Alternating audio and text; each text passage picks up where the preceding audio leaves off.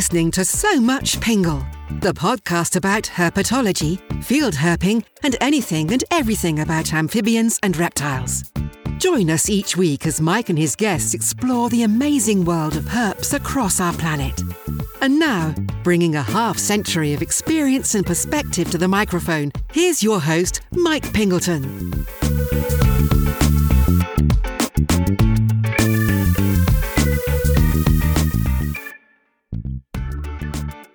Hello, everyone, and welcome to the show. Mike Pingleton here, and I am your host for these proceedings. And here we go with episode 82, and I hope you all remain safe and healthy out there. It is a lovely Sunday morning in May, and I can't wait to get out in it after I'm done putting this together. First up in the show business department, I want to give a shout out to the show's newest patron, Skylar Hopkins. Thank you so much, Skylar. And as always, I want to thank all of the show's patrons who help keep the show moving forward. So Skylar's contribution came through Patreon, but there are several other ways to help out as well, and I will tell you more about that at the end of the show. Next up, I'm going to squeeze in one more promo from the Orianne Society and the Snake Talk podcast that features Orianne's Long Live Turtles campaign that runs from now until World Turtle Day on May 23rd, and that's just in a few days. So have a listen, and we'll talk more on the other side. This is Dr. Chris Jenkins, CEO of the Orianne Society and host of the Snake Talk podcast. We are pleased to announce the launch of our new Hudson Berkshire Turtle Conservation Program. Turtles are one of the most endangered groups of animals on the planet, and the Orianne Society aims to reverse this trend by working to conserve Blandings, bog, spotted, and wood turtles in one of the most critical regions in North America. The Hudson Berkshire region of New York, New Jersey, Connecticut, and Massachusetts is the only place in the world where all four of these turtles occur, and their populations and habitats are declining. A generous donor is helping us launch the Hudson Berkshire Turtle Conservation Program by matching the funds we raise during our Long Live the Turtles campaign. If you care about turtles or restoring wildlife habitat, please consider supporting our efforts by donating today and having your conservation investment doubled. The campaign runs until World Turtle Day on May 23rd. Learn more about our program and how you can get involved at www.orianne.org.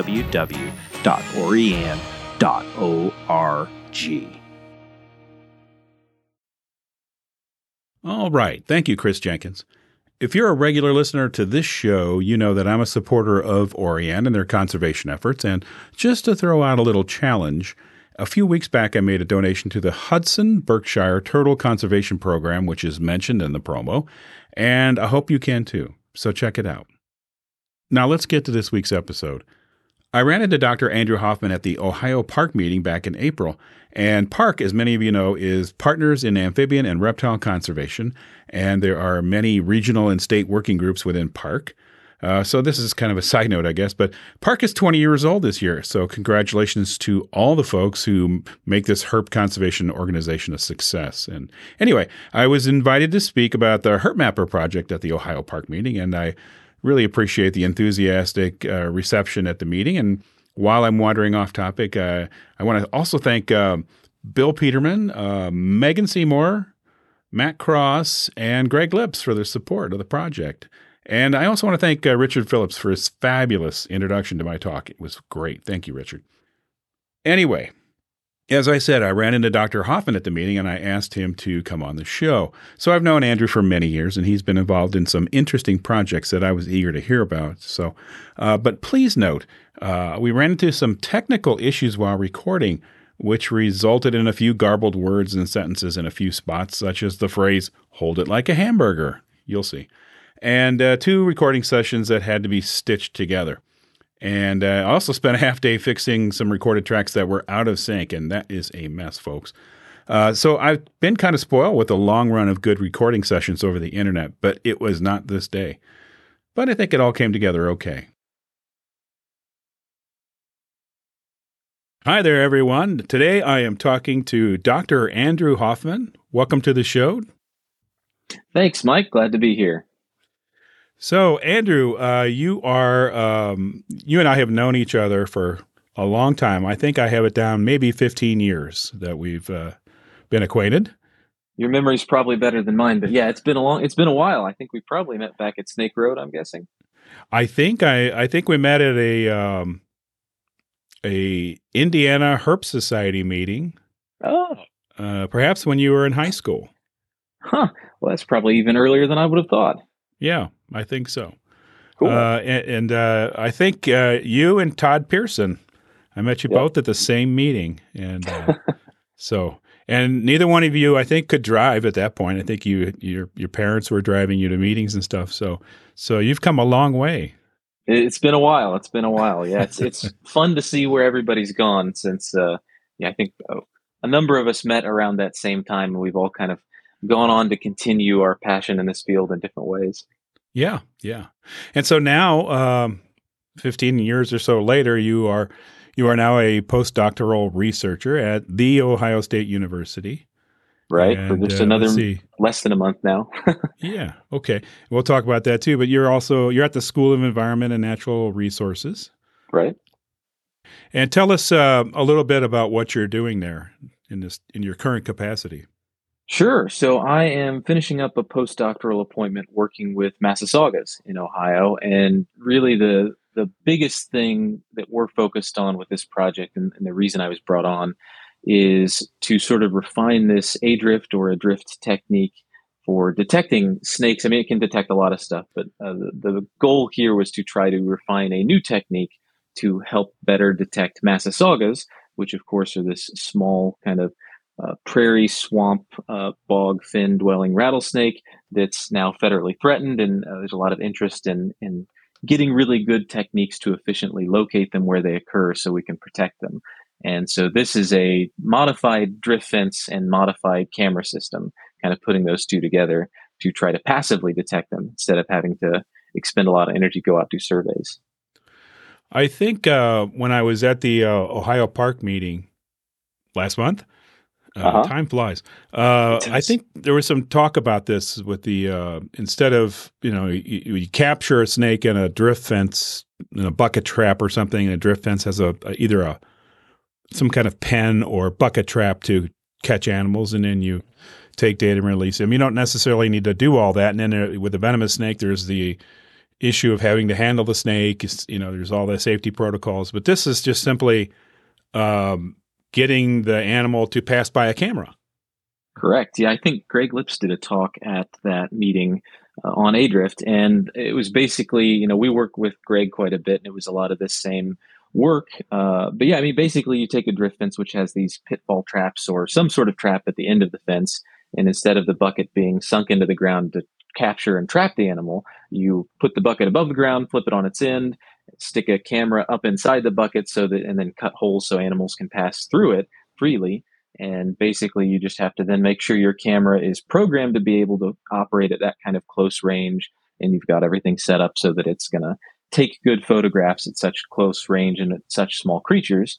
And you can just uh, leave it out there as long as the batteries last, and it's it's detecting things for you. Great for snakes, outstandingly good for small mammals, um, functionally good apparently for birds and a lot of insects. Uh, this, I think, is a technique that could really revolutionize how we sample for small, especially vertebrate animals. Interesting. So, is it a special?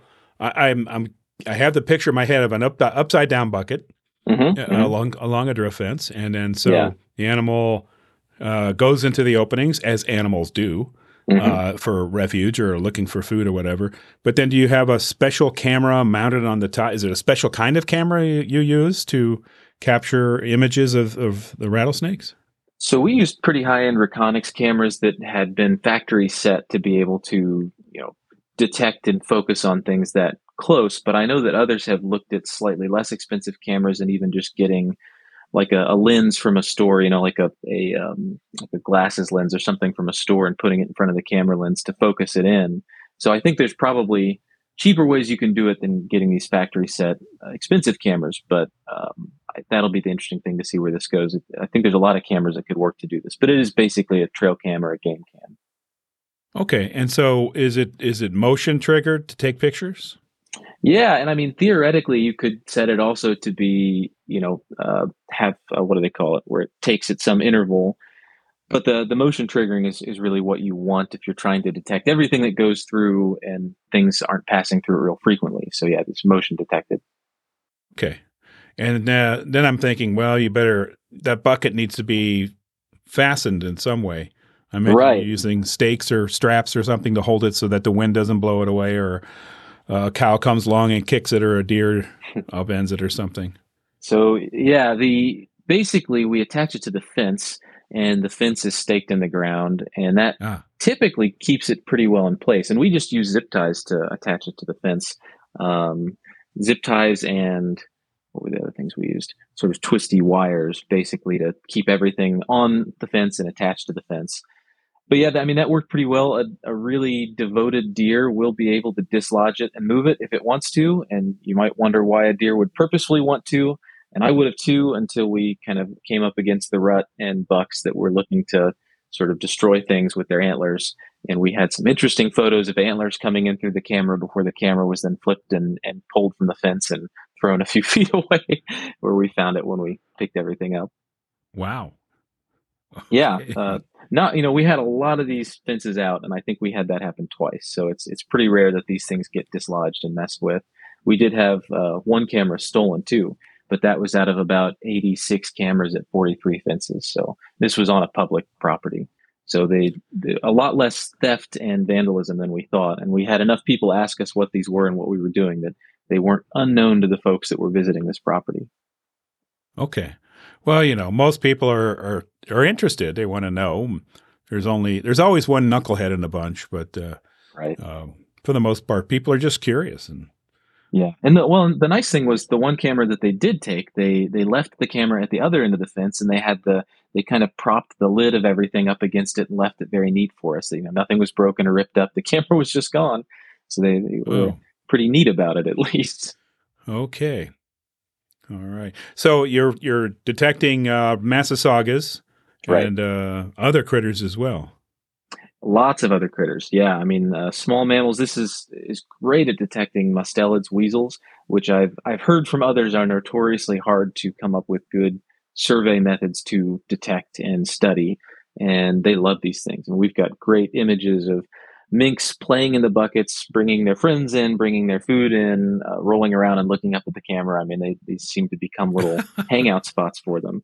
And I mean, a lot of other interesting activity. You get multiple snakes in there. Sometimes I think we had a couple images of multiple Massasaugas in a bucket. Um, so yeah, you you capture a lot more than you'd think you'd get in a bucket that's meant to just have them passing through. But for for some of these groups, uh, snakes that move a lot, mustelids, small mammals, uh, these are great methods that probably rival a lot of traditional methods, if not surpass them, in how effective they are. Okay, very cool. Uh, I'm glad uh, we had a chance to talk about this because uh, I was very excited to hear um, uh, Greg's talk at the at the Ohio PARC meeting when he mentioned these cameras, and I thought, well, that's Sure. that's really nifty because you don't necessarily need to handle the animal.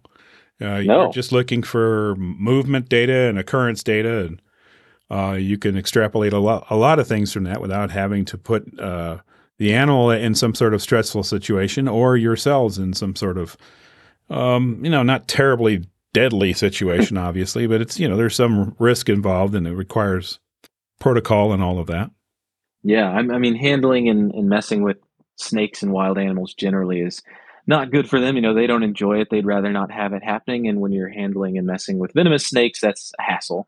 Uh, having done it for the number of years before that, it's yeah, it, it's much easier to not have to do that than to have to do it.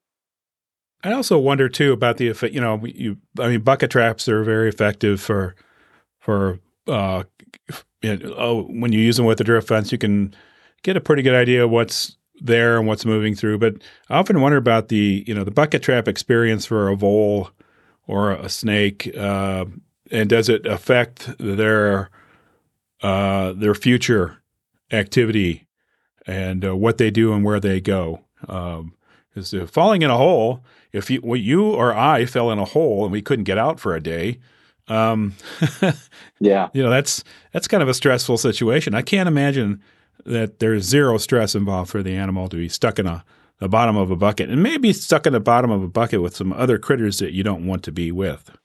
Well, and, and drift fences notoriously, at least for those who work with them a lot, know know this.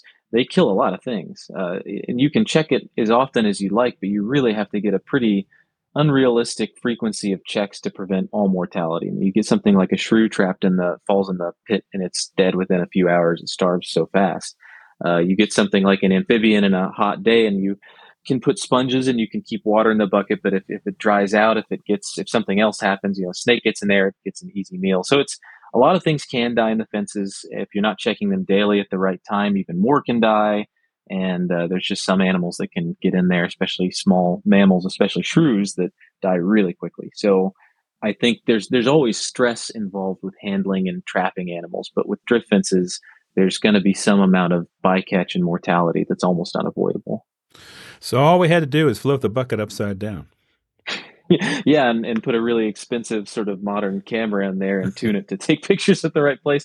I think technology sort of finally caught up with making this a, a viable thing. But yeah, it, it does seem like we were pretty close to this really nice technique for a long time. Physically, at least, we just maybe didn't have the technology to do it. Tell me about Massasaugas in Ohio. Are they? Uh, they're pretty pretty much in trouble. I'm, they're pretty much in trouble everywhere. But uh, uh, do sure. you have many populations of them left? Yeah, well, I'll I'll tell you what I've been telling a lot of people, which isn't a real rosy statement, but it's uh, work with Massasaugas, and that you don't have a lot of rosy statements. I've told people that you know, I worked with timber rattlesnakes for about six years, and there were a lot of stress about trying to you know work to conserve them. And now, after working with Massasaugas, I feel feel pretty good about timber rattlesnakes. I think they're they're going to be all right because yeah. I've seen how how bad it can be, and Massasaugas are really bad off. There's a number of populations in Ohio. There's only one that's doing very real well. Um, there's probably a handful that are doing, uh, you know, that are I think savable and conservable, and there's a lot of efforts, especially in northern northeast Ohio to do that, uh, and some some newer efforts in parts of central Ohio. But they're really, I mean, uh, if you look at the, I believe, 2016 status assessment for the species, they have a kind of pro- projections on on different trends and different levels of decline that you might see and how many populations might be left. I think in uh, five or ten years, and then 20 years, and then 50 years, something like that and we're we're pretty well on track for the declines that they predicted. I mean, you can look at some of the maps where they have populations that were noted as being present in 2016, and a number of them are not present or are are at the verge of extirpation now. So, I mean, this is a species that is not just declining in terms of there's fewer individuals at sites, but we're we're losing populations every year, every few years. I mean, they're uh, the last few decades have been have been particularly rough. Yeah, and I, there's so many uh, factors to that too. Uh, it's uh, not just loss of habitat, and obviously Massasaugas have some specialized habitat needs, um, mm-hmm. including some wetlands and uh, drier meadow situations. So they they have a, they use a mixture of different um, habitats. So you've got to preserve those, but you we also have to deal with climate change and um, the the fact that the I mean, it's not just fragmentation of habitat, but it's like, oh, here, well, here's here's uh here's ten acres for Massasauga. Yeah, you know, and ten acres is not much, you know, that kind of thing. Right, and it's funny because the the issue with timber rattlesnakes and Massasaugas, I, I would say, is opposite in some ways. And I've always told people that if you kind of flipped the ecology of the two species, then timber rattlesnakes would be doing uh, basically would would be extinct and Massasaugas would be doing pretty well because Massasaugas are a species that had the misfortune of occupying good farmland areas that would make good farmland. They they like wet, sort of flat soil, uh, historically fens and wetlands. And once we figured out how to really effectively drain those, that was kind of the the, the doom uh, for that snake. Timber rattlesnakes, on the other hand, are a forest species by and large that lives in really hilly, often poor soiled areas that don't make good farmland. And their only problem is that they're so big, they need a lot of space. They, they have big home ranges. So you, you really have to get a huge, and they're also, they, because they're so big, they move a lot, they cross roads a lot. So even areas that seem like there's a lot of wild areas, if there's enough roads, you just get this sort of tick of mortality that becomes a little higher than they can handle over time. But Massasaugas, uh, they're smaller. And, and some people have argued that they may be adapted pretty well for living in localized patches of habitat. They might have, you know, fens and wetlands along riverways and that kind of thing might have historically been semi isolated. maybe even kind of metapopulation type patch dynamics. So they're not they're not like timber rattlesnakes where they're really adapted to live on a big landscape, but the degree of fragmentation and habitat loss that has happened is is undoubtedly beyond what they're well adapted to deal with. So my whole if the two were flipped thing, you'd have uh, the small snake that needed sort of uh, big spaces and the big snake that could deal pretty well in the small spaces. But um, I guess that I guess it's good that it is the way that things are. So we still have both species. But I, I would say that because there are such big expanses of forested areas in the Appalachians and in parts of southern Indiana, southern Ohio, uh, southern Illinois, the timbers are are probably okay long term. But Massasaugas are a species that are at real risk of extinction. Um, and there are certainly areas that are probably pretty stable going forward. But if you look at that status assessment, it gets you down to a really small number of populations, you know, 50 years out that have a high probability of still sticking around. And that's if no more landscape change and loss happens. So they're they're struggling. Yeah, and I, I it's bad enough if we just consider the typical problems, habitat fragmentation, and so on and so forth. Well, we now we're throwing in uh, climate change and the uh, events that come with climate change, uh, lack of rain, change in rainfall patterns, change in uh, temperatures uh, uh, in terms of first frost and last frost and things like that. All these things have changed, and it's just another source of pressure on an animal that already has many many sources of pressure. Yeah, that's that's a really good point. I mean, if, if you have a landscape that has a species and you have a rough year or a disease or some other kind of stochastic event happens, you know, you, you lose some, but they can kind of get by by repopulating the areas that were hit the hardest. If you have one 30 acre nature preserve with the species and you get a weird year there, you know, um, we had an instance where that seems to seems to be a uh, in the past year in Ohio that a beaver damming an area flooded a lot of the nature preserve and probably was helped contribute to walking, uh, mostly wiping out or nearly wiping out a population of Massasauga. So, I mean, it doesn't take much of, of uh, a minor stochastic event to knock out something that's on a 20 acre preserve. I hate stochastic events, although I really like the term. it's a good term, but yeah, in, yeah. in our field, it's not often a good thing. No, and it's just no telling. It's uh, one of those things where I, I always think about, um, and this takes me back to uh, uh, Indiana. Uh, mm-hmm. back in the day. I remember going uh, early, I think, or late February. We are out looking for doing the salamander thing as one does, and yep. we we had came across a pond that was uh, loaded with dead Jefferson salamanders. They mm-hmm. were all frozen. They've been yeah. early breeders. They they're risk takers. They breed early. They went to the ponds to breed, and then there was a an event. The pond froze. Uh, uh, apparently quickly and uh, severely enough, it just killed a bunch of these off. And you know, looking at it, it's like, whoa, that's that's horrible. And it was. I mean, it's mm-hmm. like one of those things, like, oh man, you just don't want to see that. But yeah. in terms of the animal called Jefferson salamander in totality, it's only one event. Um, mm-hmm. The the species will bounce back from uh, a, a thing like that happening in one area mm-hmm. because it has there are, there are enough animals in, in occupying uh, enough territory that they can overcome that. But the right. when you're down to just a few, uh, it really makes it difficult for those animals to to overcome those kinds of events. Especially, you know, a salamander, you know, goes out and lays I don't know how many eggs. Let's say 50 eggs. There's not that's too many. Let's say 24 eggs. How many more sure reasonable? 24 eggs, and uh, the next year maybe a lot of those survive. But you know, that's not the way it works with things like turtles or or Massasaugas. You know, they don't have these big litters that uh, and big numbers that can you know quickly come back and you know and scatter young youngsters across the landscape. It just takes forever to to recover. It does, but you know the surprising thing, and this is something I had to resituate because timber rattlesnakes are sort of famously long lived, slow reproducing. Uh, I mean, they can live into their 40s and 50s, it seems, with what folks are finding in New York.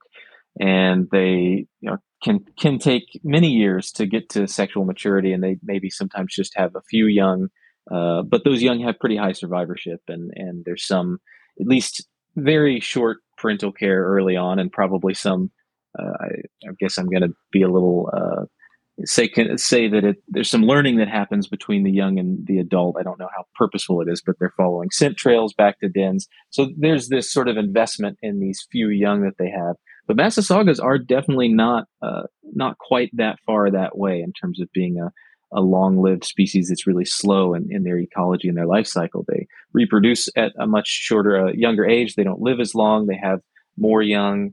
Um, so all of those things are helpful, and it's more typical of what you'd see with a species that lives in these really disturbed environments that might have been burned and grazed, you know, open early successional habitats.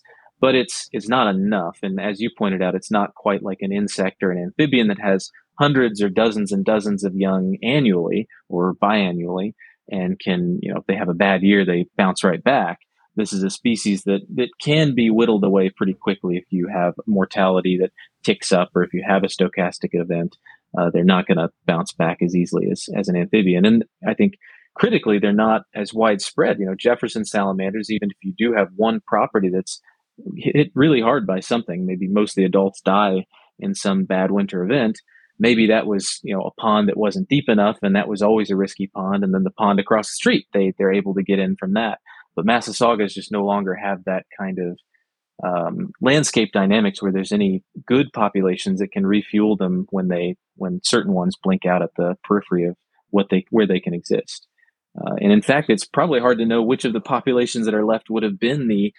I, I don't want to use metapopulation terms too much because I know that there there's certain criteria to say something is operating within this kind of metapopulation framework. But if if we're to use some of these terms, uh, you know, we don't know whether some of these populations left might have been kind of sink populations that only existed because there were uh, better habitat surrounding them to continually contribute more adults and, and have better reproductive re- reproductive success in the small areas where they still exist. Uh, which ones are the good ones and which ones are the ones we're left with that maybe were already marginal habitat that just happened to be what we preserved. Hmm. Yeah, as you know, we we take the good we take the good land as you know the the stuff that's uh, the best land that we can, and then there's the they're hanging on on the fringes of the the the, the land that maybe got overlooked or wasn't uh, immediately developed. Right. I mean, we've we've really biased against preservation of flat, fertile areas. Uh, I don't know about throughout the world, but certainly throughout Eastern North America, where I'm familiar with. I mean, you want to see what a sort of floodplain or or flat fertile ecosystem would have looked like historically you know good luck finding a remnant habitat that shows you what that looked like there's some areas where you you basically have no riparian flat habitat left it's all farmed and so you have yep. to just sort of guess what would have been there historically yeah, and that's where you know where I live here in Champaign. It's it is that way. East Central Illinois, uh, uh, they drained the prairies. You know, they dug ditches and uh, put in drain tiles, and they just basically it used to be kind of a wet, a mixed dry and wet prairie around where I live, and uh, we had Massasaugas and other creatures like that that uh, just no longer exist in our county. Um, whoops, I think I lost you. Oh, okay, we are back. We had a little bit of a disconnect there.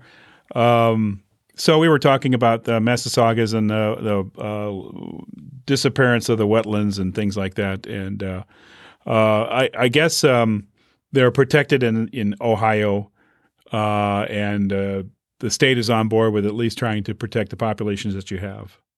Yes, uh, there's there's a lot of exciting habitat restoration and conservation work going on in Ohio for Massasaugas. A lot of people working on this, and it really I, I, think everywhere they occur in the state, there's some pretty dedicated effort to try to restore the populations. And I think seeing some of these populations blink out recently, or nearly blink out, has really been a been a motivator. And it's it's nice to see Ohio kind of, I would say, at the forefront of doing a lot of interesting work and, you know testing out these A drift arrays for detection, but also doing a lot of habitat restoration work, which I've enjoyed getting to be a part of too. Okay, so you're involved with some of that as well. And as far as that yeah. goes, that's that's um, when you're talking about habitat re- restoration for Massasaugas, what goes into that? Killing trees mostly. Uh, they're an early successional species that likes herbaceous open habitat, and you know it's hard to know exactly what would have maintained that historically. It probably depends on location, and as water tables change, as as climate changes, then the things that may have originally kept some of this habitat open are also going to change. But a lot of it, you know, we've we've disturbed and altered the landscape to such a such an extent that whatever was naturally uh, a mechanism to keep habitat open, to keep it in this early, not so dominated by woody plant state, is gone now. So I mean, really, a lot of it is just trying to push back this succession, natural succession, often of native shrubs and trees, sometimes of invasive shrubs or trees, but yeah, just trying to open things up uh, to a large extent. And uh, I know there's also folks working to kind of look at connecting different habitats and what kind of land conservation, working with private landowners and that sort of thing to try to get a little bit of habitat connectivity where there isn't any currently, but certainly was some historically. Yeah, we see a lot of that work done with other species like I think Blanding's turtles and uh, mm-hmm. other critters that might require different habitats at different times of the year. Right, right. So I want to take this in a little different direction. You, have talked about timber rattlesnakes uh, a little bit, and you've done some work with them. Can you talk about what what exactly were you doing with timbers? Sure. So I, I actually, well, my first bit of work with timbers was years ago. I'm trying to think how many years ago now. It was probably 2000, 2008, maybe. Uh, I was a college student, and it was a summer internship where I got to do radio telemetry with timber rattlesnakes in Indiana for the hardwood ecosystem experiment, which was kind of a collaborative effort between Purdue University and, and Indiana DNR, and I think some other entities. But that was my first real experience doing this kind of research with venomous snakes, and we would put transmitters inside these rattlesnakes and track them around the landscape and uh, daily and, and kind of see where they went and record habitat metrics and then try to uh, I wasn't involved in that part of that project, but you know, folks would then try to assess, analyze the data to see any differences between the kind of habitat they did use versus where we didn't find the rattlesnakes. So that that I think was part of the reason that I that this opportunity was open to me to come onto this PhD project with uh, in Bill Peterman's lab was because I'd had some experience years ago doing this same kind of work, and that was what folks wanted done in Ohio. They wanted some sense of, of how the rattlesnakes were using the landscape, especially as it pertained to management. So I think there was some interest in better understanding the interplay between sort of timber harvesting uh, and prescribed fire and how that affected the landscape and how that affected the snakes potentially. So we pretty much just set off to do a, a telemetry project for five or six years, the length of a PhD, with timber rattlesnakes at a site in southern Ohio where there has been a lot of varied management, both in timber harvesting and in prescribed fire. Um, a, a, lot of studying done at this site in terms of the effect of these different management techniques on the landscape. So it's a pretty great opportunity to see then how that folds in with timber rattlesnake movement and habitat use.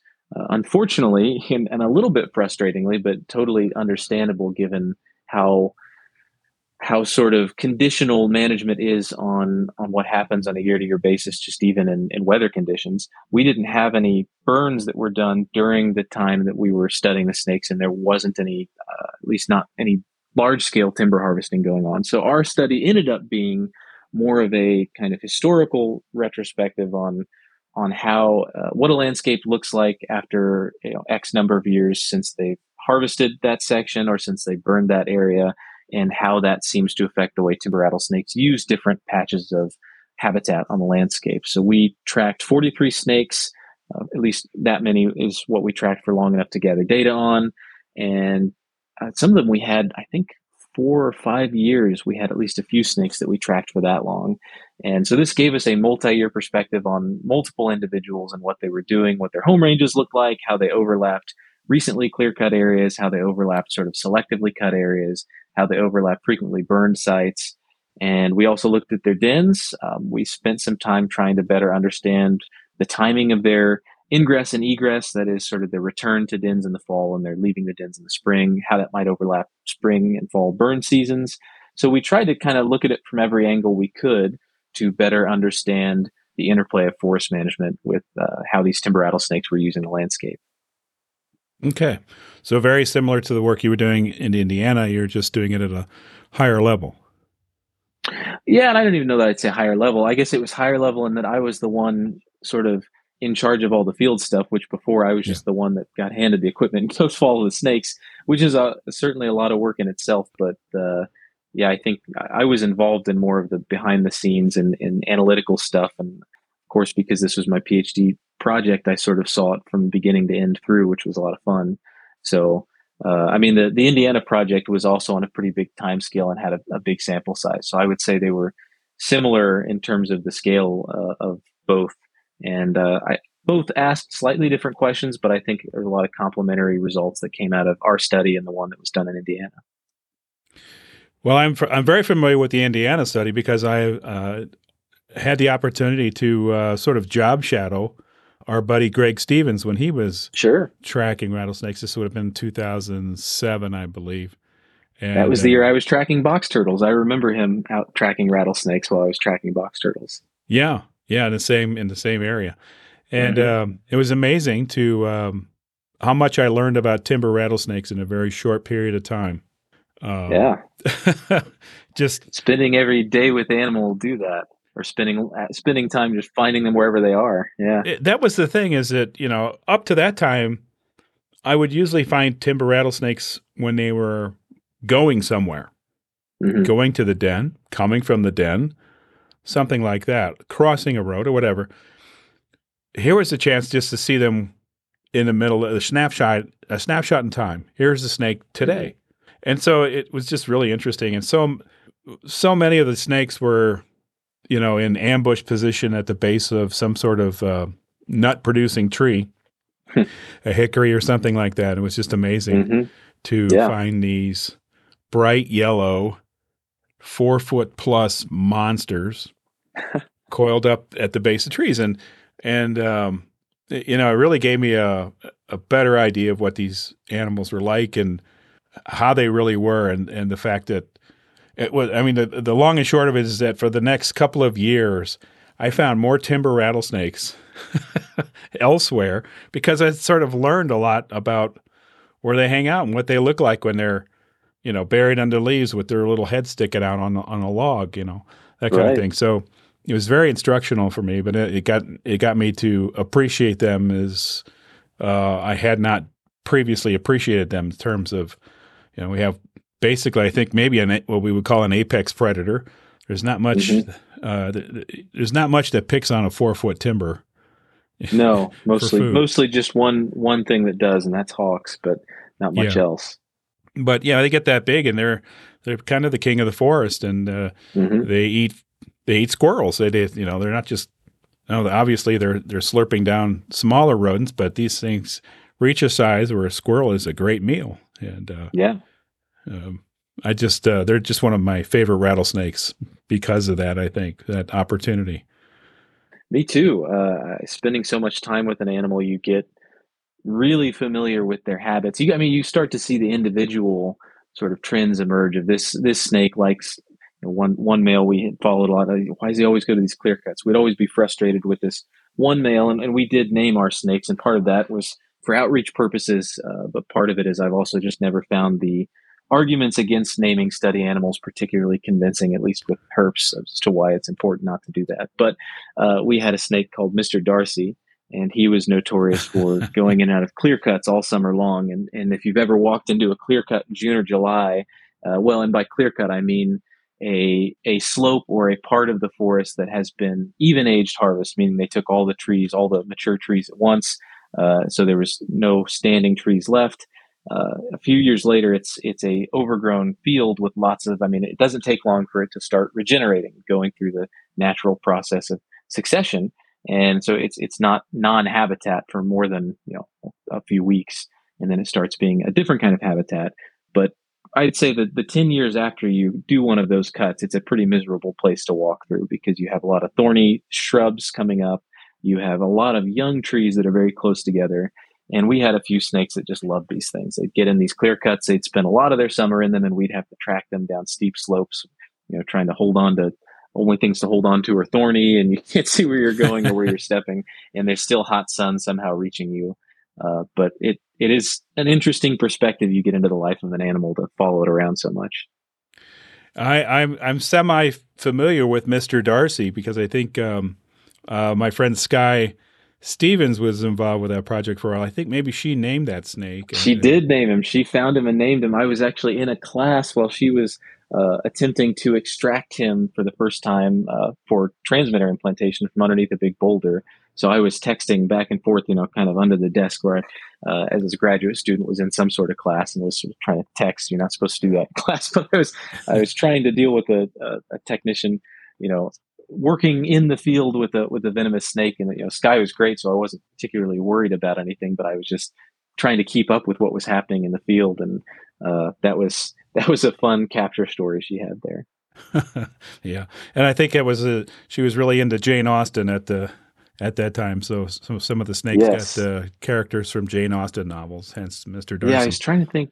I was trying to think what other. We had a number of literary names that came from her, uh, and a lot of those were, were pretty good survivors. They they were the ones we had for you know four or five years that we tracked, and we're doing pretty well.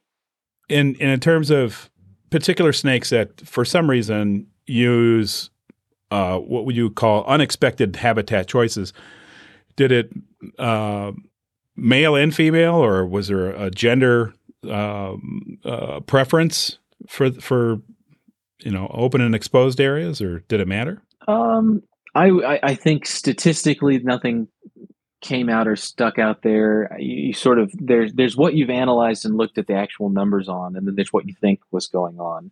And so you know we didn't have anything that we statistically looked at that that could have spoken to that. But in terms of what I remember, I would say the only thing that and this is something that we worked into some of our analyses but the only thing that really pops out is gravid females do pretty unique things in terms of and this is almost any uh, live bearing snake that's been studied especially all these vipers the, the gravid females are usually analyzed as a totally separate you know you've got males you have got females and you've got gravid females they do su- such different things because mm-hmm. they are trying to keep their body temperature so elevated and so for these rattlesnakes i think as with many other studies they they sought out really sunny and exposed areas, and oftentimes this was on ridge tops. So they were really far from water, really far from ravine bottoms. Uh, I think in a lot of cases, this was more similar to what you would consider the classic place to look for timber rattlesnakes, kind of high, dry, rocky, or lots of deadfall uh, ridges with little openings and exposure and sedge and greenbrier. And I think the, part of the reason we may associate that with the good kind of rattlesnake habitat is because the gravid females are one of the only times at which these snakes are really reliably easy to find in terms of you know exactly the kind of habitat they look for when they're in that state and it's uh, hollow logs that have sun exposure and, and heat. And uh, it's it's fairly easy once you hone in on what that habitat looks like to find a gravid female and there's also a seasonality to it. You get later in the summer you're getting towards when they're really kind of selecting the log or the rock outcrop they're likely going to give birth in. And so uh, i think I don't know if that's unusual habitat or not. I would say it, it definitely comes out as being different than what most rattlesnakes are using in that population most of the time, even though it's more typical to what we think of as rattlesnake habitat. Um, the I would say the other side of unusual, and it's a totally other end of the spectrum, would be snakes in fern covered shaded ravines and next to rivers and that kind of thing.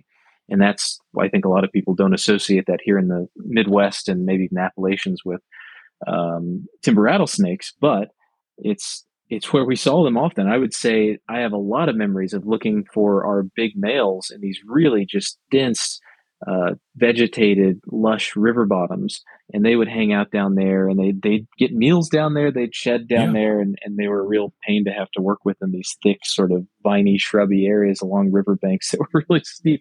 But that was uh, that was kind of unusual, but it I think real quickly you find out that this is an animal that moves so much that they can use most of the landscape, and they do just for different things. And uh, that was the focus of one of the papers that we've published, which is basically that you know habitat selection with this species is really dependent on what they're doing and what they're looking for, because as a whole, they use such varied areas and they use such a large area of the landscape that it's hard to to generalize it unless you have really stark you know forests and and city. I mean, that you know they're not going to use areas there, but uh, if you're in a largely forested natural landscape, they use a lot of it. But when you split it up by they're foraging here and they're shedding their skin here, and here's a female that's gravid, then you start to see differences in, in how exposed it is and how warm it is and in the kind of slope they're selecting, how close to the river bottom they are. But you really have to split up the almost, I would say, you really have to look at the intention or, or guess at the intention of why they're there to figure out uh, differences in, in habitat preferences. I see, and and I know in, in Indiana, for example, the populations that we were talking about uh, that you tracked as an an undergrad, and uh, I had a chance to be involved with. Uh, they they really didn't hibernate in what we call the classic uh, timber rattlesnake hibernaculum. They weren't hibernac they weren't hibernating in rocky, um, you know, a rocky den somewhere, uh, mm-hmm. a, a limestone bluff, or you know, top of a rocky hillside. That that's habitat just didn't exist in Indiana. So they're you know they have different uh, ways of you know hibernating in logs, and they're using root systems of old trees and things like that. And uh, do you uh, is that kind of the same thing in Ohio, or is it sort of a mixed bag? So it depends on where you are. At our study site, I would say the topography, the habitat, and the rattlesnake behavior was almost identical to that southern Indiana population. Very, very similar. Uh, there were den sites that we had that I thought, oh, this is exactly what I remember seeing rattlesnakes at in early spring, you know, 10 years ago in Indiana. Um, but there were some areas that were rockier. I mean, we had, a, had two or three dens maybe where we had some rock exposure and rattlesnakes coming and going from it. However, there were not big concentrations of snakes. I mean, we had we tracked 43 snakes, and I think we had 20 den sites that we identified, and we had two or three animals. I can't remember if it was. Uh, I think they were all males, three, I believe, that actually did switch dens. Uh, you know, they were using one den when we first started tracking them, and then uh, a year or two after we started tracking them, they switched to a different one. And so it it didn't seem like you had this high site. Well, I mean, still high site fidelity, but certainly not to the extent that you hear about in the Northeast in the big kind of talus slope hillsides up in the mountains. It's it's yes. a different situation. And I, I don't remember if there if there's a paper that talks a little bit about denning across the range of timber rattlesnakes and how it varies. And I think that they made it either they did this or this was a, a logical jump I had from reading the paper. But basically, that you know here in in sort of the Midwest, you have almost an intermediary trend from the big dens of the Northeast, where where climate is really a big factor in surviving the winter, and you have to have just the most perfect place, perfect exposure to not die in the wintertime and so all the snakes flock to the same area and it's really concentrated. In the southeast, where you get a cold spell periodically in the winter and the snakes duck into a mammal burrow for a week or two and then they pop back out. You know, it's not not as uh, not as necessary, not as frequent, not as reliable to have to get out into these perfect conditions to survive cold spells. And so you have every individual snake has a burrow that they can go to in the winter and survive it. And then here in the in the Midwest, I think we've got a lot of diffuse denning of a few individuals but there's a lot of areas that can satisfy uh, the requirements to get them through the winter. At least at our study site, I understand that at other parts in Ohio there is more rock and there's a little bit more concentration of denning behavior, but I don't know that it's still to the extent of what you see in New York, Pennsylvania, and other parts of the east and northeast. Yeah, I have, was fortunate to help with a rattlesnake survey a few years ago in Pennsylvania uh, on, a, on a warm day in May, and um, it was amazing how many uh, how many rattlesnakes were up on this talus slide, and um, yeah, and uh, obviously using that as a, a, place to hibernate, also probably a place to give birth to their young, and so on and so forth. It's just amazing how many snakes are concentrated in this uh, big rock slide. But um, in in terms of the snake like that in Pennsylvania or Indiana or Ohio, winter is a, a major event in their life. They've got to secure they got to secure themselves so they survive. So that's that's a an issue, and it's uh, an issue with you know they're calorically challenged for months at a time. Mm-hmm. Uh, so it's a it's kind of a I don't want to say they're different snakes, but uh, there are certainly different pressures and different uh, things happen to a an Ohio rattlesnake than say a, a, a South Carolina canebrake. Sure. Yeah. And I guess what I'm saying is I think the Ohio rattlesnakes are not at the other end of that spectrum, but rather the the high elevation populations in Pennsylvania and in the Northeast are where their winters are even worse. And so they they really have a narrow, narrow sort of opportunity for survival that may be one den on a mountainside and they all have to go there and it's a longer uh, hibernation, brumation as well.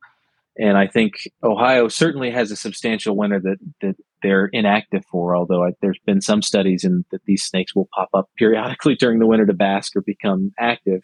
but it's I do think it's not nearly as severe as those winters. But of course, it's not nearly as mild as South Carolina and the yeah. coastal plain. Um, somewhere in between, I think that, that their behavior looks like somewhere in between. Well, I have to think of the timbers up like in Minnesota as well. you know. Oh right, yeah, that's true. That's that's pretty harsh winters as well. It, uh, I'm sure is uh, harder to survive. I always think about this in, in terms, in sort of semi geological terms too. You know, I mean, we we had a huge glaciation. Uh, glaciers. Uh, the last glacier came down, uh, uh stopped in Illinois. Um, uh, uh, twelve thousand years ago or so. That's that's not exactly accurate, but it's close enough. So mm-hmm. everything north of there is covered with ice, and then the ice retreats, and boreal forests emerge, and and and things start moving back to the north. So any any rattlesnake, basically north of say I sixty four, in in the United States, is you know those populations have gone back north. They've traveled. They've traveled up river valleys. They've redistributed themselves across uh, eastern North America since the glaciers have retreated. I like to think about that too because it's a it's a long crawl. It's taken yeah twelve thousand years to get to probably right. the northern extent of their range in Minnesota and mm, northern New England and places like that. Well, and I, have actually I've had other interest in sort of glacial retreat and patterns and, and herps lately, but I've been trying to think about okay, if it's 10, 12,000 years ago that we're about the end of the glaciation, how many years till it actually till the habitat's even habitable in these areas that, that they now occur in? Because then you've got a further restriction of how how much time they have to actually move. And uh, i mean probably still thousands of years to make that trip but uh, yeah it's it's that's not a terribly long time in, in sort of evolutionary history and things moving across the landscape. So it's it's pretty impressive that they have uh, I don't want to say migrated, but they've they've moved and expanded their range as far north as they have in that time yeah. period. And I don't think I don't think they're done. I think that's they're still there's still this I would call it a bounce back, but obviously things have changed now because we have uh, human intervention and roads and highways and development and things like that. But uh, obviously, uh, it didn't. It you know I don't think it's that sort of thing just stopped. Everything uh, populations of animals aren't a static thing, uh, right? Because we're continually undergoing some sort of uh, climate change, if you will. And I would say I agree with you that they, they weren't done. I think they're done now, but I think they weren't done well, yeah, before humans yeah. came along. Yeah, uh, and, and as you said, the roads are now such a barrier. This and this is something I take a little bit issue when I see how the media portrays rattlesnakes. There was a post, I think it was by the DNR years ago in Indiana, and it said something to the effect of rattlesnakes are on the move just south of Indianapolis near you. And I, I see, you know, none of that was factually inaccurate, but it made it seem like they were invading northward towards Indianapolis. Yes. And uh, I was trying to convey to people. This was when I think I was doing the um, working as a naturalist and I was trying to convey people that you know that they're not capable. They're they're very sensitive. It's hard to keep these things where they are, let alone try to establish new populations. They're not invading anything. They're they're shrinking. That's the, that's the other trend. Yeah. They're not they're not moving around at all. It's kind of funny they have the DNR do that because it's that's usually what the local news TV stations do, right? The uh, they can't scare yeah. you about the weather; they're going to scare you about the hordes of migrating rattlesnakes. Well, and this is something that's become of great interest to me as I've gotten more into outreach and, and doing public events and is the language, especially around snakes. You know, snakes have such a long, I would argue, evolutionary history alongside people with de- our fear and developing a fear of snakes. And that has really shaped how we think about them, how we talk about them, and the, the language we use to describe the way snakes behave, the way their populations exist, and the kind of threat they are to us, I think has a, a way of seeping in in unhelpful ways, even into professional circles. And you know, one of my big things is I don't think people should ever use the term aggressive to describe a snake interaction with a human, because that I mean, you can dissect the origin of the exact meaning of that word, but I think in common interpretation, people interpret that as uh, you know, being that something is an aggressor. It is going out of its way to come get you. You know, if you said there's an aggressive squirrel in the park, you would think the squirrel was going to jump out of a tree on top of your head, right? And squirrels don't do that. So we don't Thank say goodness. there's an aggressive squirrel in the park. Uh, but we say aggressive snakes because when we pick them up and they bite us, well, you go pick a squirrel up, it's going to bite you, and you wouldn't call that aggressive. You say, "Oh, I shouldn't have picked the squirrel up." So when snakes are defending themselves, we we're too quick to use the word aggressive to describe a snake that more readily defends itself than another. And I think snakes just happen to have the misfortune yeah. of being very catchable. And if they didn't, you, nobody would ever, you know, very few people, a lot fewer people. Well, we're in a small club who would rather pick up snakes than squirrels. I'm not touching a squirrel. Right, right. Yeah, I, uh, I, I, guess I don't know how how big the club would be that would want to pick up squirrels, but I, I do know the club that wants to stay as far away from yeah. snakes as possible is pretty big. But yeah, I not a not I mean, a pet squirrel might be fun to pick up, but I yeah, not a wild one. I'm not gonna pick up a pass. wild squirrel. I'll pass. You talk about outreach, uh, and that's something you uh, before you began your your PhD mm-hmm. program. You were also involved in. Uh, uh, uh you worked a, as a naturalist um, back in Indiana. I did. Yeah, I did. I worked for I think a year and a half, actually, at two nature centers, two parks in Indiana, uh, Dobbs Park in Terre Haute and Turkey Run State Park, just north of there. So I, I would say I, I really did mostly animal care at Dobbs Park, and I did mostly programming at Turkey Run, and uh, that was that was a really fun time for me. I, I, had the good fortune to be trained and educated by a lot of really great interpreters, and I know different circles of folks in different states use different words to describe what being a naturalist or a natural history interpreter is uh, interpreting just as in sort of diffusing the information to the publics in a, in a digestible way. But uh, there was a great, and I think still is a great, Indiana sort of circle of naturalists, and, and I had a lot of great experience around them and learned a lot about how to reach the public. And, you know, it's, it's not the same as, as what I had sort of thought it was in terms of you get into psychology a little bit with how how you approach people and into sort of realizing that maybe the facts aren't what you lead with and maybe the facts aren't the thing you need to refine the most. Maybe connection with people is the thing you need to refine the most and good story around yeah. things interesting stories around things. Stories. I mean because you, you you know you could throw a bucket of facts at people and they'll just bounce off.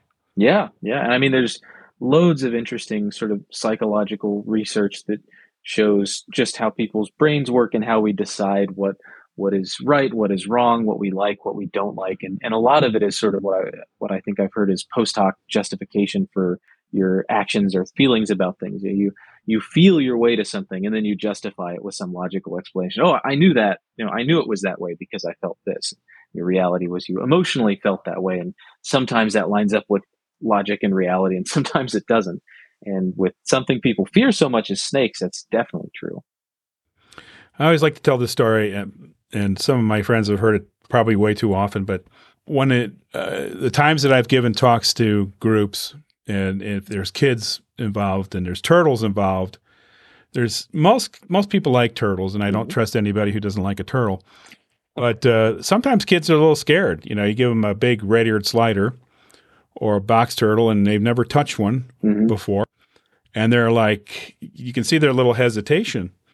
But I always told the kids, okay, uh, just pick it up and hold it like a hamburger. And I would hold the, you know, mm-hmm. I got the turtle. I'm holding it like I'm going to eat it like a hamburger. Right away, it's like it's like you can see a switch go on in their little brains.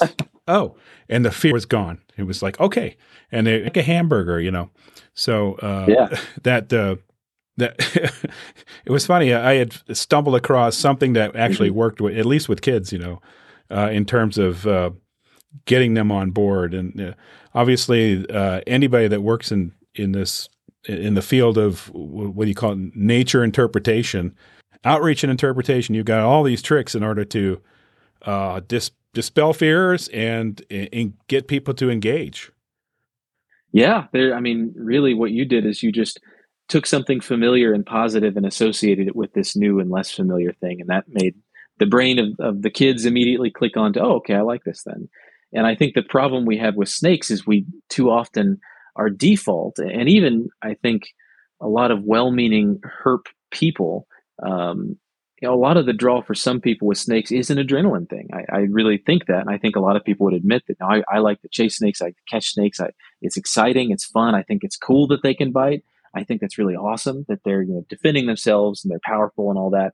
And I want to convey that. But I think often that that is the, the very same things that attract some people to snakes are the things that repels others so i think that anything that we can do to soften the image is Right. probably going to be the thing that's more likely to bring new people into the fold, to to bring people to snakes in a way they hadn't thought about. So I I'm a big fan of critically evaluating the language that everybody who's really into this has been using and saying, you know, maybe maybe this isn't, you know, maybe I think it's cool and maybe other snake people think it's cool that these snakes bite and I can talk Right. about how much water snakes bite, but maybe that's not helping people who don't like snakes to like snakes more because they don't like that the snakes bite. Um, and I think things like conveying that these snakes don't want to bite, water snakes don't chase you, they don't, you know, they don't climb into your boat and attack you. Uh, all these kind of things are, are myths. Yeah. And it's hard though. You can't really confront people and say, well, no, you know, if they tell you a story, say, well, that's not true. You know, that, then you've shut them down and they're not going to listen to anything else you have to say. So it's a fine balance of, I think, humoring things that you know are clearly infactual and being gentle and friendly uh, and kind. Um, I mean, really, I think if you can, this is what I've always said with snake outreach, the key is not to get them to like the snake, it's to get them to like you, have a good experience, and then remember and associate that there was a snake there and that was good. Uh, I, I think that's more important than getting the perfect facts across or trying to make it. Uh, you know, I, I really think that people make judgments on how much they're going to listen to you, whether they think you're in groups of people that they like to listen to. Are you the kind of person that I trust, that I listen to? And if you're not, they're going to shut you down. And even if you have good, solid ground to stand on with facts, they're not going to they're not going to do anything. So you have to break down the personal barrier first, and then I think you need to just allow them to have a safe, non-threatening, non-scary experience with that snake. So I'll do things like when I take the snake out, I stay way back from the group, and I'll tell everybody, you know, I'm gonna later I'm gonna walk around close to folks with the snake, and you don't have to touch it, you don't have to get close to it. This is a perfectly safe environment where the snake's not going to be loose. You know, if you don't want the snake to come towards you, put your hand up, and I won't. So I, I try to give people a sense of control in this environment so that they they they don't have that fear. Because I think having a sense, even if it's a false sense of control, helps people not feel like things aren't as big of a threat. And I, I really do think this is almost just um, Pavlovian or just sort of conditioning where you just the more experiences you have with a snake where it's not scary, the the more you're wearing down those neural connections that associate snakes with fear and fear responses. Um, but it's it's a process for sure. Yeah. And I think people are worried too. Oh, he's going to want me to hold it. Right. You know, that's part of their their calculation, right? Oh, this means we're in a group, we're talking about snakes. He's going to want me to hold this snake. I don't, you know, Yeah. It, I don't know if I want to do it and that. I've heard a lot of right. I've heard a lot of well-meaning people kind of joke about fear of snakes or not take it real seriously, or the family will kind of try to bully them into doing it. And I don't think that's helpful generally. I think that fear of snakes is not a trivial thing for those that have it. I mean, I think a lot of us have intense fears of something or other. And if you just think of the thing that you're uncomfortable with and think of, you know, maybe snakes isn't that, but you know, you wouldn't like it if someone trivialized the thing that makes you uncomfortable. yeah, that would be bear. That would be bears. Yeah, yeah. I mean, I'm that's a, scared of bears. I, I can understand that. Bears are very big and very powerful. I've I've been most of my life pretty scared of wasps and bees, and yeah, I've had a lot of exposure to them, which has helped me not be as as reactive as I was when I was a kid. But uh, you know, I had a very innate reaction to that, probably from early childhood stings and experiences. But it's a it's a powerful thing. It gets entrenched there in your brain, Yeah. and it's it's not a quick thing you can sort of uh, cajole someone out of. It's a you can't it's help. a gentle, you help long process. No, yeah, Yeah. yeah. It's good to remember. Well, I, this has Mhm. been interesting to hear you talk about this, and I, I'm thinking, ooh, everybody should have this experience uh, to learn the, these interpretive skills because uh, how the heck are you, if if you're working in a lab your entire professional career, but you can't talk to people about the animals you're trying to study, understand, and perhaps save. Uh, that Mhm. that's uh, you're missing out. There's an element missing here from the from the picture, right? Yeah, I, I agree hundred percent. And I think I think there are a lot of instances where you have scientists and teachers who are also really good at public outreach. I've met a number of them. Um, there are some great programs out there. The one I always reference because I think it's so good is the Hellbender project out of um, Rod Williams' lab with Purdue. They they do such a great job at sort of whole scale outreach and, and public awareness stuff. Um, so it exists. A lot of it exists, but I've also seen the other end of the spectrum where you've got professors, scientists, teachers, for professionals that just do not know. They don't have that skill how to talk to the public, how to reach out to the public and a lot of it's I, they people who have a high degree of knowledge about something. I think sometimes really struggle to put themselves in the shoes of someone who doesn't understand it at all. They don't know where to start. They don't. They don't. Yeah. have trouble imagining what it would be like to not know anything and what you would need to hear to get you to there are too, know there are too many jumps away now. Exactly, exactly. So, and I, I think, um, you know, it might be good if if more scientists worked with more people who were professionals in the outreach world. But I think you know, just increasing the amount of communication between those two can help them both excel at the jobs they're doing.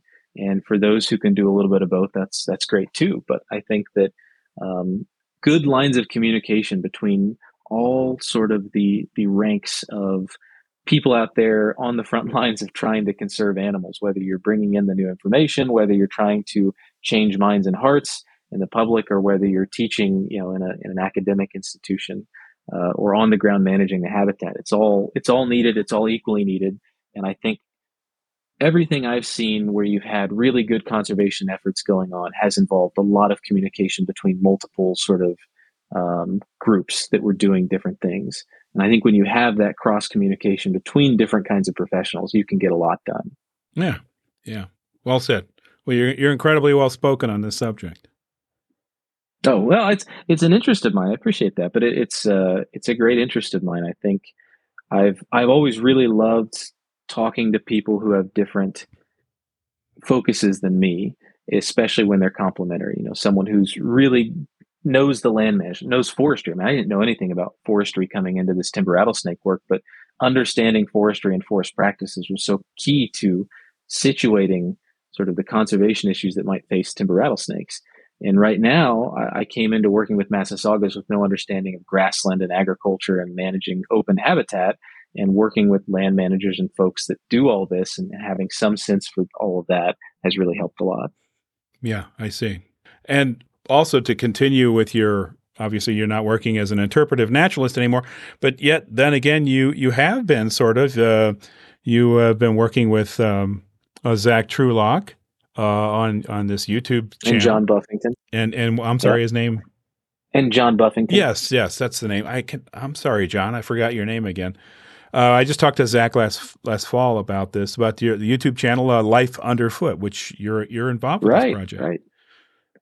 Yeah. So the it was actually the three of us kind of got together. Uh, John and Zach both worked on the Timber Rattlesnake project uh-huh. some however many years back now. I think 2018.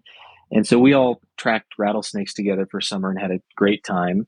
And you know just so happened that we had i think different sets of complementary skills me with a sort of outreach focus and interest in reaching the public.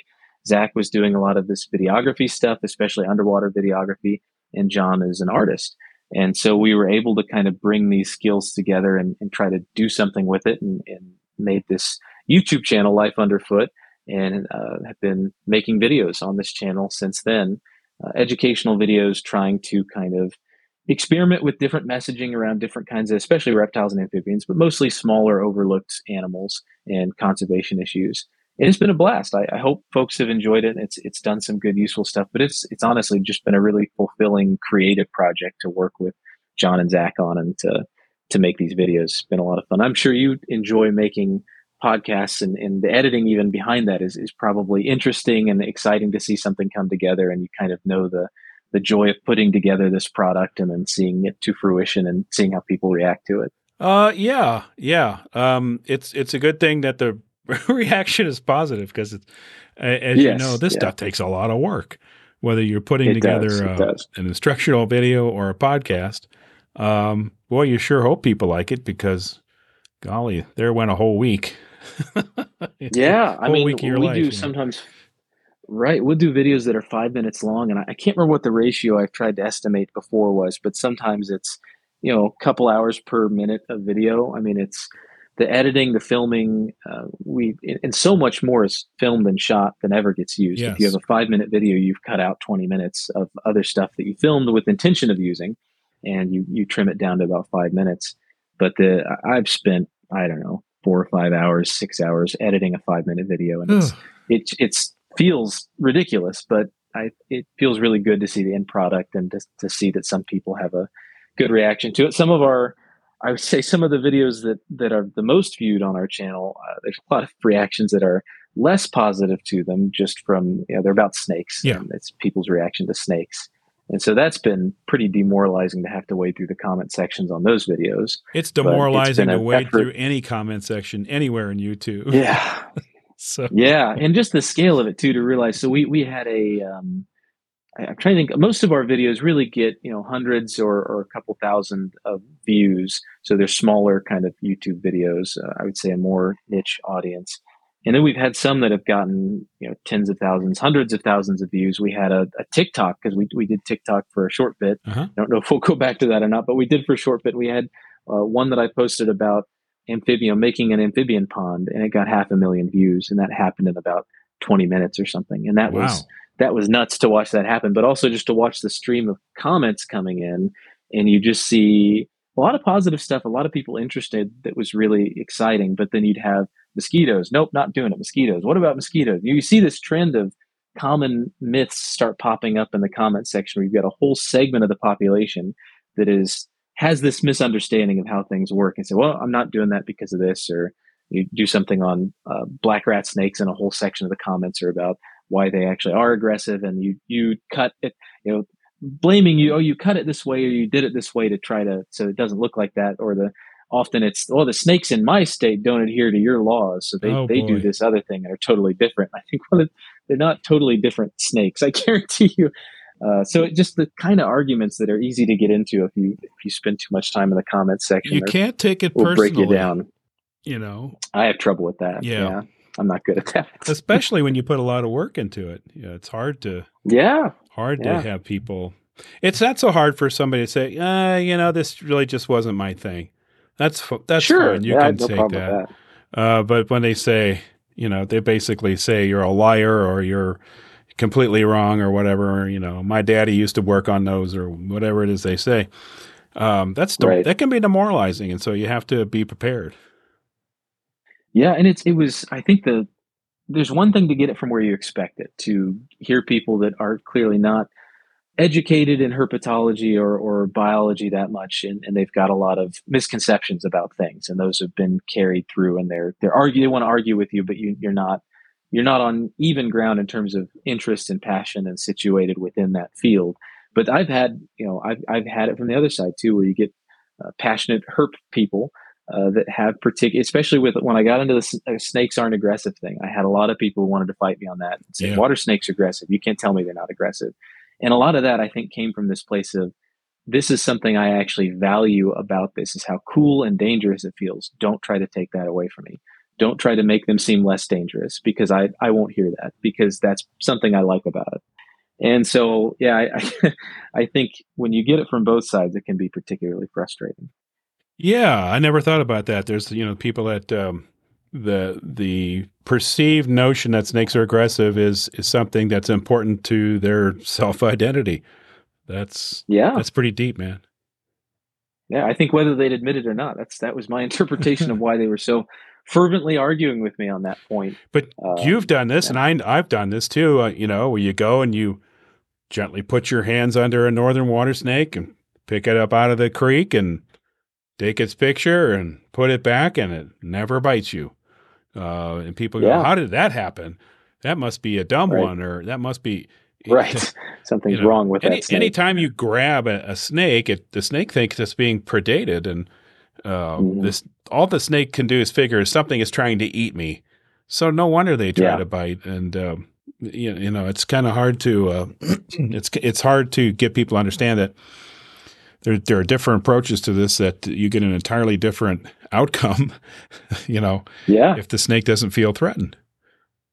Yeah, and actually, I I have. I mean, you you you were with me in my younger days to see me do dumb things and take stupid risks and have be fueled by adrenaline.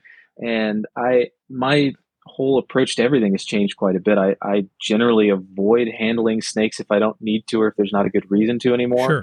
When I do, I I do it very gently, and I'm a big proponent of the way you handle snakes is is very influential in how they react. And as you said, you can pick them up often gently from below and not have any reaction. You can, I mean, and what other wild animals can you sometimes pick up calmly enough that they don't just bite and tear you up. I mean, there's not not many other groups of wild animals that tolerate gentle handling. Not a squirrel won't react to it. Not a squirrel. not a squirrel at all. But snakes will. Yeah. And so I, uh, I, you know, I, I look back at older videos that I, because I was shooting videos periodically, even when I was in my masters and before doing my masters and before, and I'll you know grab a snake by its tail and hold it up, you know, do the whole Steve Irwin thing, and I just it's cringy to watch that. But uh, a video I'm I sort of half completed and working on that I really want to get out is one on handling snakes and trying to sort of convey this gentler way to do it Ah. and how effective it can be at keeping snakes calm. So that's one I've been working on that really is kind of geared towards the the herping crowd. To, um, and, and it may be that the next generation is already coming up a lot gentler, but if I can contribute to that at all, that'd be. I mean, Yeah, that that would be great. Uh, obviously, those things take a little while to shoot because you've got to uh, you've got to get your little clips of the the calm thing happening. So you, it's a lot Right, of work to right. set those up. Yeah, I've got most of it shot. Uh, I, I probably need to shoot a couple additional things, but it's it's honestly the editing that that takes forever. And I'm it's it's of course not my job or my main focus right now, and especially with a, an impending move and job change that uh, it's going to keep me even busier. I don't know how much of it I'll be able to do in the future, but uh, I'd, I'd like to get a few more things out at least before my life completely changes. Let's talk about that. Uh, you're actually moving Sure. on to a, a, a new place and a new position. Yeah, yeah, I'm going to be starting as an assistant professor in, at the St. John Fisher University, just outside of Rochester, New York, in August. Okay, congratulations. Thanks. I'm excited to to get this position. I think it's I've gotten to you know chat with a lot of people in the department and and get a good feel for the university, and I really love the teaching focus. is very much a teaching job. You know, four four load. It's it's going to be a undergrad focused teaching position, but I do plan to do you know a fair amount of undergrad research research with undergrads while I'm there as well. Okay, So I'm I'm excited. New beginnings. awesome. And uh, you'll get a chance to uh, put your interpretive skills to work, perhaps. Yeah, I you know when we did a lot of training with interpretive stuff, there was often this discussion of interpretation versus education and sort of the difference between the two. But I think that especially on the education side, there's a lot of interpretive techniques that need to come into the classroom more. And uh, just in terms of the onus being on you to get and hold the attention of your audience, to entertain them, not just to throw facts at them and and get them to repeat stuff. So I, I think that you know good teachers, whether they want to admit it or not, are also good entertainers and I think Yeah. that's that's an important part of it. Sure. Well, Andrew, thank you so much for coming on the show and um, covering a number of subjects. It's uh, great to talk to you. And uh, even if we weren't recording, I would have appreciated the chat time we've had together. Yeah, it's been great catching up. Thank you. Yeah. And uh, I will, um, in the show notes, I, of course, put a link to the Life Underfoot uh, channel, which uh, I really enjoy, by the way. Those are those are well done. And uh, congrats to you and Thank you. Zach and uh, uh, John for the work you've done Mhm. on those. So keep up the good work. Uh, I'm an old guy, but I can appreciate some YouTube stuff. So Well, you're. I mean, uh, you're doing a podcast. You're very you're very tech savvy. So I think YouTube is by no means uh, Uh. you know a, a, yeah, too young for you or anything like that. I don't know about the tech savvy part. I, uh, I, it's a struggle sometimes, but I have learned some new things. That's for sure. I've learned some Sure. new software skills and some new life skills in order to, to, to do this. So yeah, but uh, Yeah. that's you know that's what we got to do to you know we want to we want to keep moving forward regardless of who we are or how old we are or what our situation is. So Yeah. Good. Yeah. Good. well, thank you again, sir, and good luck Yeah. in your new position. Thank you very much. Take care.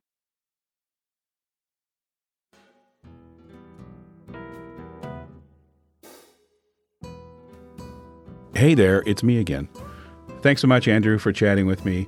I really enjoyed all of our conversation. And I mean, who doesn't like rattlesnakes? But I especially liked the education and outreach topic. You really gave me some things to think about. And uh, folks, do yourself a favor and check out the Life Underfoot channel on YouTube. And Underfoot is all one word. Andrew, Zach Trulock, and John Buffington have put together 66 video segments to date, and they're pretty awesome. And while I'm busy urging people to do things, check out PARC sometime at parcplace.org. And PARC, of course, is P A R C. And uh, you can see what the org is doing and maybe find a local or regional chapter to see what kind of herp conservation is happening in your area of North America. And uh, you can even attend their meetings. And always, folks, thanks for listening.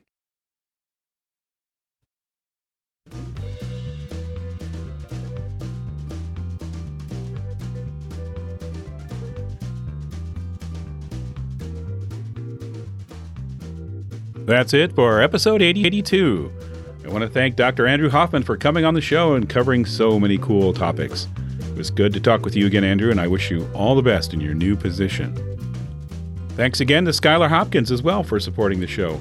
And I want to say thanks, as usual, to all the So Much Pingle patrons who keep the show rolling on into the future. And if you'd like to kick in a few bucks to help support the show, it's pretty easy to do, and it costs about as much as a cup of delicious coffee. Just go to patreon.com slash so much pingle, and so much pingle is all one word. You can also make one-time contributions via PayPal or Venmo. Just drop me an email to so much pingle at gmail.com for more details.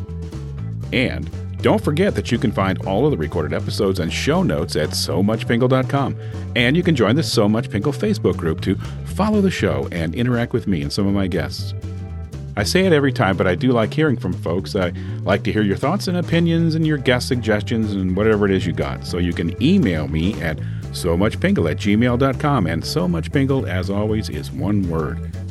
Also, please note that I am on Instagram and Mastodon now under the So Much Pingle handle. And until we meet again, please take good care of yourselves and don't forget to herp better.